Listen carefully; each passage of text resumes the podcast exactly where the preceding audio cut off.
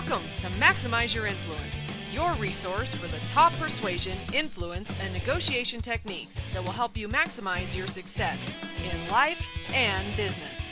And now, here are your hosts, Kurt Mortensen and Steve Olson.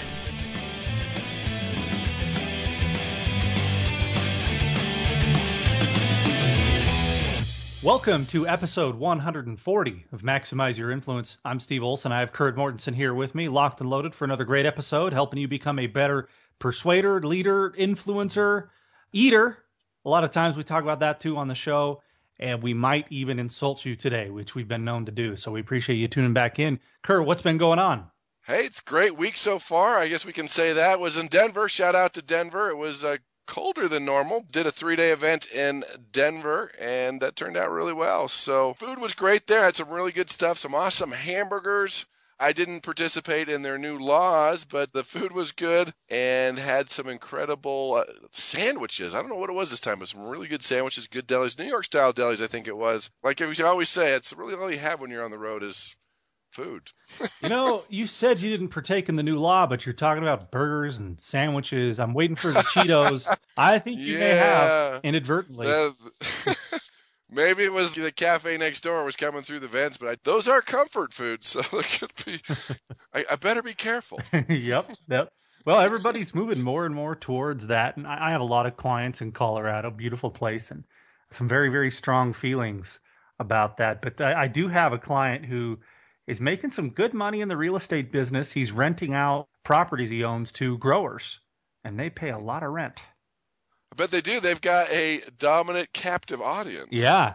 Yeah. They even have a, a t- whole tourism industry centered around weed in Colorado now, from what I understand. They'll take you on uh, tour buses to various parts and try different kinds of weed. And man, they just, they, they probably got to have a lot of Cheetos on that bus.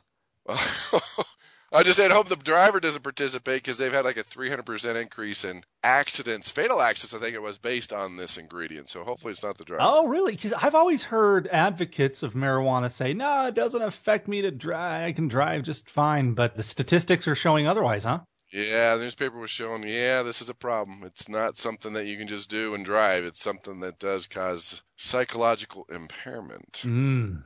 Mm. So that's interesting to see. There's a statistical difference in auto accidents from when it was illegal to when it was legal. That's going to be a lot of debate fodder right there. That's a couple of debates right there. Yep, and definitely some blunders and some ninjas for us in the bank in the future. that is. I bet we get a lot of good blunders out of Colorado with people taking a long lunch and trying to persuade someone to do something. Yeah, thanks, dudes. Thanks, dudes in Colorado. Yeah, Rocky Mountain High. That's great. So there we go. Yeah. There's probably a T-shirt there, but I'm sure it's already been taken. Probably has. I'm I'm sure there are 20 different weed shops that are playing off of that phrase, uh, at least. So, but we like it. Colorado's great. Not too far from us, over here on the Wasatch Front in Utah. And so Kurt had a successful trip to Denver. I've been hustling, working hard, and we've got more topics for you today and actually uh, went back on a i don't want to call it a diet it's a negative word it just doesn't work well but uh, watching what i eat again losing some poundage working out and i came across an interesting article and you know what that means kurt? Yeah yeah okay urkel go. There he is urkel from psychology today article entitled think more eat less memory can make us eat less. Subheading is that uh, thinking about a past or future meal can lead to less snacking, which this is good for me, might be good for some of you listeners because at 11 o'clock every night, I want cheesy carbs, which are like the worst, especially at that time of night. But man, do they sound good. Man, do quesadillas and nachos sound good at that time of night. So, our memory can apparently make us eat less. Imagine the last meal you had, and I'm quoting directly from the article here. Imagine the last meal you had, what it tasted like, how much you enjoyed it. Does that make you hungry? Surprisingly, recalling a recent meal can make people eat less. Research has shown that people who recalled what they had to eat earlier in the day were less likely to snack compared to people who recalled what they ate yesterday. Thinking about the sensory experience of the past meal you had today will make you less likely to snack suggesting that enjoying the experience of eating by focusing on the food will lead to a better memory of this event, and that memory can't then influence future eating. I think I said that wrong, but you get the idea. So yeah. if you're having a tough time like I do with the cheesy carb attack at night or the sugary carb attack, that's my wife. She loves the sugary carbs. Uh, there's just so many ways to make carbs good, and they're good on their own. But you've got to savor what you eat throughout the day, think about it, enjoy it more, and draw on that experience in the evening. And statistically, you have less of a chance of snacking. There you have it. I like that. That's true. So you're thinking about that nice meal and you're satisfied, you're taking care of the craving a little bit. But then the opposite's true. If you can think of a rotten meal that made you sick, I'm assuming that would be good. Right? yeah, I don't want to eat. That was gross. I got. yeah, I think at the time we went and it was all greasy. I mean, that's what we do with French fries, right? If you're craving French fries, that's easy to fix. Because we talked about last time how thoughts control emotions, emotions control action. And that's true with food. Because if you were thinking about the french fries and they're warm and they're salty, you're like, no, I can't, I can't. Well, you dip them in the ketchup, I can't. And you just keep thinking about it. Eventually, you're eating french fries. You're just eating them. But if you think about going to McDonald's or any fast food restaurant and then supersizing them, even though they don't say that anymore, and you put them out on the tray, you could be cured. Just pick up the whole thing of french fries with your hand, hold them over your head, and squeeze those french fries as that pulpy mass oozes between your fingers, and the yellow lard that's clogging your heart drips on the floor and stains your shoe. When you put it that way. but I mean, the opposite's true. If that's how you think about the foods you crave, you're not going to crave them anymore. So that's how powerful the mind is. I like this other aspect though, when you just think about the meal and how it satisfied you and you liked it and it was good, how that can reduce cravings. And that's the power of the subconscious mind. A lot of times we just don't know what we do and what's triggering that food. You know, that subconscious mind, wow, we just don't know. In fact, I had made a commitment to eat healthy. I think we've all done that many times on this show and in life. And I was late for a meeting, and one of the commitments I had was no more fast food. Can't eat fast food, no fast food, right? But I was late for a meeting. I didn't have a lot of time. I was hungry. I could go to Wendy's, right? And I could get a grilled chicken sandwich, slide of the mayo. And instead of french fries, salad instead of a Coke, maybe a Diet Coke, and rationalize this is good. I can do this.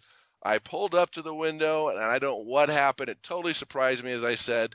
I'll take a double baconator with cheese, large fries, and a Coke. and we've all done that. I was thinking, I wasn't thinking about that. That's not what I wanted. How did I get a baconator versus a grilled chicken? I'm sure the calories are similar. yeah, anyway, of course. Yeah. yeah. Protein. then I started thinking, was it the smell? Could be. Was it a picture? Was it a commercial I saw the night before? Did I hear the person in front of me order it? Did I hear somebody talking about it? Was it all the above? These subconscious things affect weight gain, weight loss. They affect our ability to persuade. They affect our ability to build trust. And a lot of times we don't think it's happening, but it's happening every time we talk to somebody. Yeah, yeah, that's happened to me a lot. So many things influence what we do on a subconscious level, and it feels like a knee jerk reaction. That the, the baconator just attacks, and you're like, "Who was that ordering at that window? Who was that ordering? Who's that eating it? Yeah, what? Who, who's putting this bacon in my mouth? This is pretty good. who did this? Going on? yeah, they're very good at what they do. Very good at what they do, and it's just so much of how they shape your perception of what you think you want. They do. They're good. And that's the power of it. We don't even know it's working sometimes. Yeah. Yeah, it's all under the radar. So ninjas. Ninjas. Dave Thomas from Wendy's. Yeah, he knew what was going on. We should make him the ninja. Actually, well, I've got a. you don't know this, but I have a surprise for you later on that. So. Oh, yeah. all right. and you actually okay. that is not staged, listeners. That would be just a very terrible stage, but that that's legit. So this transitions into what we wanted to talk about because you were telling me about a very interesting a book that you read recently that the food industry, this guy has discovered kind of how they're getting you to think about what you need to eat. And we just drew some very, very interesting parallels between this and persuasion and marketing, your product, how much of your product your clients think that they actually need and how much they're going to buy. This is a whole different topic of persuasion that we haven't really got into much. Maybe sometimes along the lines of law of expectation. But I think we're going to crank it up a notch here Kurt, tell us a little bit about what you read and let's draw some parallels between this and how we can use it in, in the world of persuasion when it comes to you know some boring product like insurance or something. Well, the book's called Mindless Eating. The author's Brian Wansink. He's a PhD. And if you're listening, Brian, welcome. Thank you. And hey, we want you as a guest to talk about this. And he says we eat a lot more than we think. And if you have people estimate how many calories they've eaten, they're way off. Kind of like the Wobegon effect we talked about before, where way we evaluate ourselves, judge ourselves, or when we tell people we have people skills and we don't. we're just way off the map. And it's just a fascinating science that we've talked a little bit about it before on the show from food to the music in the restaurant to the color of the food. All those things matter. And he took a deep dive. And you might have saw this one on TV where they had a restaurant where they had these soup bowls, and somehow they had put a little tube underneath it. As they took a couple bites, they kept filling it up. and they had no idea how much they were eating. And they ate so much more. They just couldn't gauge it. They were gauging it by how much they had eaten. And so it goes into plate size matters. And we've heard that before from weight loss centers to where the size of the plate, the bigger the plate, the more we eat. It even goes into glasses. The thinner the glass, think slender, the, the thinner the glass, the more slender the glass, the less we drink. So if it's small and wide, that we drink more, but if it's slender, we drink less. It's just a subconscious trigger we don't even think about. He goes into making it difficult. The further the food is away, the harder it is to get, the less we're going to go get it. For example, if you have Hershey Kisses in your drawer, that's easy. But you have to go to the next office and borrow it from somebody, that's a little harder. If you have to go down to the convenience store and get them, that's even harder. Making it as hard as possible makes a big factor as far as how much you eat. If there's a bowl on your desk, that's to be eating a lot more than you have to go up two floors to somebody you know to get the bowl. And then on the flip side, I read this in a different study that exercise. The easier you make exercise in the morning, if that's when you work out, the better it is. If get up, the first thing you do is get dressed in your exercise equipment. It's easier. If it's the exercise equipment's in your master bedroom, that's easier than going in the basement. The easier you can make it to exercise, that's a good thing. But then food, on the other hand, if you know you have to go drive and get that craving versus having it in your freezer, those are two very, very different worlds. So, lesson number one I'm hearing here this might be obvious to some listeners, to others, this is a, good refresher, but is it easy to order your product? Is it easy to do business with you? And I've kind of caught myself over the years sometimes making it unintentionally, I'm, I'm making it harder to do business with me and not in a good way, like with scarcity, right? Where you're making your product more desirable. But we're seeing a huge movement for this in uh, e-commerce, especially. I love, I love Amazon Prime, right? I don't know if you mm-hmm. use it, mm-hmm. but it's, it makes it really easy to get stuff. Click, click. And Amazon's even taken it to a new level with this Echo thing where you can just say, Hey, send me some stuff. and your Echo thing picks it up and bam, it's shipped to you you don't even have to do anything. It's going to be really interesting. I, I know that uh, as Prime has kind of advanced along and Echo came out, Amazon stock's been doing pretty well. People are very optimistic about their ability to generate more sales because it's just so easy. And now Google is trying to come out with something similar. I'm sure Apple's going to try it now too. You just talk, say, "Hey, I want stuff." It shows up at your house. And you nailed it. And listeners, I hope you grab that. You have to make it as easy as possible. And Amazon still does the Amazon one click. You're like, oh, I'm interested. And you click this button, like you're like, whoa, shipped, billed, done, gone. There's no more clicks because they have found for every click, for every website you go to, for every step you add, it decreases the amount of people that are going to do it. And that's what's so critical. How easy it is for them to do that. Well, I was at Gold's Gym and there's the powder potion person there mm-hmm. and and I said, How's business? He says, Not very good. Because I smiled. He didn't smile back, trying to figure what was going on. I said, Well, make me a smoothie and I'll double your business. And he's like, Done. and he made me this smoothie. And I asked people this scenario, and a lot of people say, well, it's free samples. And that's a good thing, reciprocity and samples. We see that at Costco. But it was something a little bit different. It made a big difference in his sales. It was this simple. You worked out, you're feeling good. Hey, smoothie sounds good. Oh, my wallet's in my locker, my wallet's in my car. Yeah. Now you could go get it and come back, but that extra step coming back in, and for most people, is just too much. And you're like, well, it shouldn't be an issue. It is. You got to look at your process and make it as easy and as simple as possible. And that's true with the food you choose and the food you buy. If you buy all healthy food, and that's another big tip, is you never shop on an empty stomach. That destroys everything. yeah. I think that's a no brainer. Everyone knows that. So go shopping on a full stomach, buy the healthy stuff, and fill your house with healthy stuff. Then it becomes a lot easier because that extra step of going to the market or going fast food or doing this is enough for most people to do it. Or have that person get rid of that candy jar or get it further away from you. You know, you have to go to a walk and or another person has to see you eating the candy. All these little steps make a huge difference. Yeah, and you can use that to your advantage in whatever it is you're trying to do. You want to do less than something, make it more complicated. You know, plan it out. You want to do more of something, make it less complicated. And I think we shared this as a blunder a long time ago. My wife and I were ordering some appliances, and uh, was it at Sears? And you were making fun of me for going to Sears. Like, oh, you're the guy that goes yeah, guy. we went in there and we're trying. I, I had my credit card on the table, basically saying, "Take this, swipe this, right." I want please, my appliance. Please take my money. Oh yeah. In 15 minutes of him fiddling around on the computer, couldn't get to. Oh, I'll come back later. Got frustrated. We never bought. Never bought the the stuff from him because the emotion was gone. The momentum was gone. You can't kill the momentum. You have to remove as many of those obstacles as you possibly can because it's just so easy for that emotion of the buy to wear off. And that's important. And we see the opposite with infomercials. I think we've mentioned this before to where when they ship you something, if you notice when you open the box, it disintegrates. It like goes poof. Mm-hmm. Like, where's where's the box? Why? Because that extra step of finding a box and shipping it back, a lot of people keep the product. So you have to look at what you're trying to do, what you're trying to prove, make it easier as hard as possible. We see some people with a guarantee that make the guarantee maybe a little too hard, but that's the reason they do that. The extra step of filling out a form or doing this keeps people from doing it. And that's important. Think about your product or service. In fact, he also talks about in this book it was a, a secretary ate nine cookies a day if they were sitting on their desk. That's an extra 225 calories. But if they had to go the effort of opening the desk drawer, it was only six times a day. And if they had to get up and walk six feet, it was only four times a day. Isn't that amazing? Just from yeah. there on the desk to the drawer to walking to get it reduced it significantly. And we got to realize that with your product or service, easy. That's what you want to look for easy is reduce the clicks easy as possible. And we also know forms on the internet, the more fields you ask for, it decreases the compliance rate. That's why a lot of people just go, okay, just give me your email. I don't want anything else. Mm-hmm.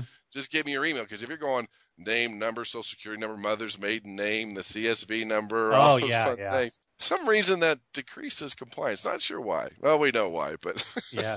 It's happened a lot to me where I, I haven't ended up buying a product. I, I, went to my office the other day and the uh, receptionist had a big box of donuts just sitting out on the desk. Kind of a, hey, welcome to the office. Here's a donut type of a deal. And I was on the phone and I couldn't grab the donut and stuff my face with it at the time. I, it would have been so easy if I wasn't on the phone, but it was an important call. And I walked back to my office. And my office is a little ways from the, the front desk. And I keep thinking on this call, hey, I got to go down there and get one of those donuts. gotta gotta put that on my to do list. Make that happen today. This is important stuff. But the funny thing was, is it was harder. I was now farther away. Ah, I can't quite get there. And by the time I finally did, there was just crumbs in the bottom of that box because everybody else wasn't on the phone when they came Wait, in. I, I got to know this. Did you lick the crumbs? Did you grab the crumbs? No, I, I, come, I have some dignity. I have a little bit. a little bit. I'm not sure. Like, because when you're craving something like that, there's just that little piece at the bottom of the box. you, know, you never know. We'll we'll pretend to believe you, but we'll just kind of move. Uh, we we don't know how much dignity I have, but we know that it's somewhere above the crumbs of the donut box. Just a little. That's bit. as, as close as we've been able to figure out. Yeah. That's right. All right, so we need to make it easy as possible to do business, and then something else I heard in what you're talking about is these people at these restaurants take the soup bowl thing mentally they're thinking, okay, they gave me this soup. This is what's in here. This is what I'm supposed to eat. You mm-hmm. essentially have the salesman, in this case, the restaurant, saying, here's how much of my product you're supposed to have. And subconsciously, we just say, okay. I must eat it all. I must eat it all. and if it more just keeps showing up, uh, you know, we just must do it. It reminds me, I don't know if you've seen that video floating around on Facebook. These guys a long day at the beach and they go over to the public shower thing to shampoo. And there's a guy behind the wall. And while the guy is rubbing his head and trying to get all the suds out, he'll reach over the wall and he'll squeeze more shampoo onto their head. So they can never rinse off. like I'll have to post it. it. It's pretty funny to watch. It's, well, it's there. I got to keep going. And so, yeah. what can we do with our product? I mean, what quantity do we offer it in? Many times it may be increasing the price. It maybe it's increase more and increase the price too. People will do it. They're relying on you subconsciously to tell them how much money to spend if you're a good persuader, are they not? They are. And you got to be careful. It's called the JND, which is the just noticeable difference. We don't notice when gas goes up, you know, five, ten cents, but if it, it breaks the three to four dollar mark, we notice. we don't notice when yogurt has 1.2 ounces versus 1.1 ounces, the little concave at the bottom. So if, as long as there's not big noticeable differences, usually people will go along with it, and that's true, especially for things like got to be careful things like music and color. That indicates how much we eat and what we do, and people don't even realize it. Mm-hmm. Yeah, I've noticed too with bags of potato chips lately, there's just not as much in them, but we Mhm. still just kind of go with it. And in this case, I noticed it, but not enough to actually do something. Because, like you said, it's just too much work. It's too hard to complain. It's too hard to to switch brands and those kinds of things. And we certainly don't want to try underhanded stuff with our prospects. But depending on how much control you have over your marketing or your product offering, you might consider tweaking things a little bit because you'll be surprised as to what your prospects will go along with if it's easy to do business with you. If it's easy to spend the money, you probably get away with more. Yeah, and even subconsciously, I mentioned music, and it's interesting. Supermarkets play slower music because you shop 18% longer versus fast food restaurants play faster music. They've got your money, eat, we need your table. And they found this at restaurants too. When they played slower, familiar music, people stuck around 11 minutes longer. Now, they didn't buy more food, but they did spend 30 bucks more in drinks just by it was the ambience and hanging out, and music plays an issue. And then color of food, the color of your packaging, the color of your website are big subconscious triggers that people don't even think about. Cool. Well, we're going to try to get the author of this book on the show. We think there's just a ton of parallels to how you present your product and and what he's talking about with respect to food. So, anything else, Kurt, that you want to add before we wrap things up? Just remember, whether it be food, your product or service, your website, make it easy. Be aware of the subconscious triggers. These things matter. And a review from last week thoughts control emotions, emotions control actions. The subconscious part is more important than the conscious part when you're persuading because that's what people follow that instinct, that urge, that intuition. Do I like them? Do I not like them? Do I trust them? Do I don't trust them? Those are subconscious triggers. Very good stuff. Very good. All right. We've had lots of blunders on the show lately, and eventually we know a ninja must emerge. Cue up the ninja. Yeah. Yeah, I love the ninja. Go ninja. There's the ninja. Okay. So I actually saw this article on Facebook. One of my friends posted. I thought it was inspiring. I thought it was cool. We we all grow up, at least here in, in Western culture. I think even even so abroad now too. Go to college so you can get a job and be successful and be happy and have a home in the suburbs and all that stuff, right? We're all told that, and we're all kind of ingrained that if you don't go to college, you're going to be a gigantic loser. So this was a, a great article, and and I'm not insinuating that uh, if you go to college, you're a loser. It's what's you. What are you good at? What is best for you? Because what society is telling you might not be best for you, and what society is telling you might be the best for you. You've got to kind of follow yourself there. And this is a cool article about eight hugely successful people who didn't graduate college. Uh, so it is possible. I'm to name a few of them. You know, number one, Steve Jobs did not go to college. I was not aware of that. Uh, let's see. He dropped out of high school. Yeah. Oh, he graduated, but he dropped out of Reed College, rather. And then uh, Dave Thomas from Wendy's. Never. Oh, there it is. That's what you're talking about. Yeah. Uh, Richard Branson. Well, Richard uh, Virgin Airlines and all kinds of other stuff. Uh, Virgin Records. Didn't go to college. David Green, founder of Hobby Lobby. He's got a net worth of six billion dollars.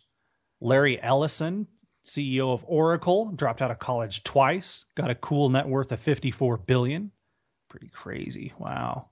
Kevin Rose, he's uh, got a ton of online uh, businesses that he founded, but uh, Digg was the main company he founded. Michael Dell of Dell Computers didn't graduate. Rachael Ray, we all know who Rachael Ray is. These are eight successful people who did not graduate from college. They had an idea, they had the courage to follow through with it, and it worked out really well for them. And that can be scary going off of the path that people recommend that they say, oh, you got to do this. Uh, these people opted for uh, success and not for safety. Those two aren't Mm. necessarily the same thing in many cases. So thought it was pretty cool. Uh, eight ninjas, basically. And there's Bill Gates. Did he drop out of Harvard? Yeah, and that's one of my favorite stories. I think the message with this being is follow your heart. Whatever you want to do, you you follow your heart, and that's what I love about Bill Gates. He did. He went to Harvard, and it was back when their computers and nobody knew what computers were, but he knew that that was the future, and his heart was telling him to start a computer software company because if he didn't, somebody else would. And you know, you talk to your guidance counselor, they say, "Well, no, stay here and get a four-year degree and go work for a large company like Enron, right? They'll take care of you." And the message being, whatever it is you want to do, you follow your heart. It might be college, it might be a graduate degree, it might be pursuing a business. But too many people are putting these labels on things. Well, you can't be successful unless you do this. And there are plenty of examples who said, no, I don't want to, and I'm still going to be successful. yeah, there you go. There you go. it takes a lot of courage to follow your heart, but you can have some really great results when you do. And I was listening to an audiobook the other day, Kurt, talking about uh, law of attraction and positive mental attitude type stuff. And one thing that was really interesting is that the author said that the sooner you realize that money does not buy happiness, the more of it you will have. It's a kind of a cruel irony, isn't it? And that we know that it can buy some convenience and can buy some comfort up to a certain level. But if it did buy happiness, you know, clearly you see a lot of wealthy people that are miserable. And you need to disconnect from those two things before you can have either of them. Pretty interesting quote. Whether you agree with it or not, I it got me thinking.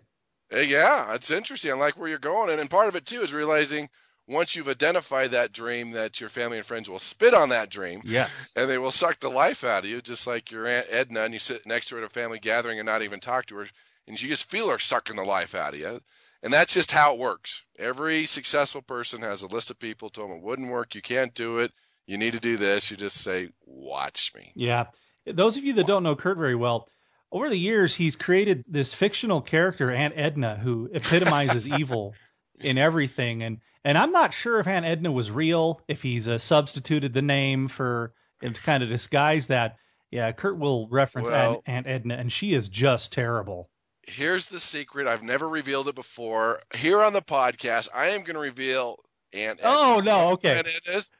Aunt Edna was the irritating Henri aunt on the very first vacation with Chevy Chase that died on the way to Wally World. now you know. yeah, she is terrible. so if you've seen that, you can have a laugh. If not, check it out. It's a funny movie. Taking the family on vacation in the family truckster, they called it, all the way across the country, and all the fun experiences that they had. Yes, and Aunt Edna is uh, Kurt has just taken everything bad and built it in Aunt Edna. So yeah, exactly. All right. Well, and we that, learned something today. You did. There's your one thing. Yeah, yeah. All the other stuff, forget about that. Now you know who Aunt Edna is. All right. Well, Everybody, thanks again for listening to the show. Follow us on Twitter at Influence Max. Like us on Facebook. Just punch in Maximize Your Influence on the search bar of Facebook. I'm told we're even going to do the LinkedIn thing soon as we continue our never ending quest to become legit here on the show. And once again, we appreciate it. We will catch you next week on another episode of Maximize Your Influence. Take care and persuade with power.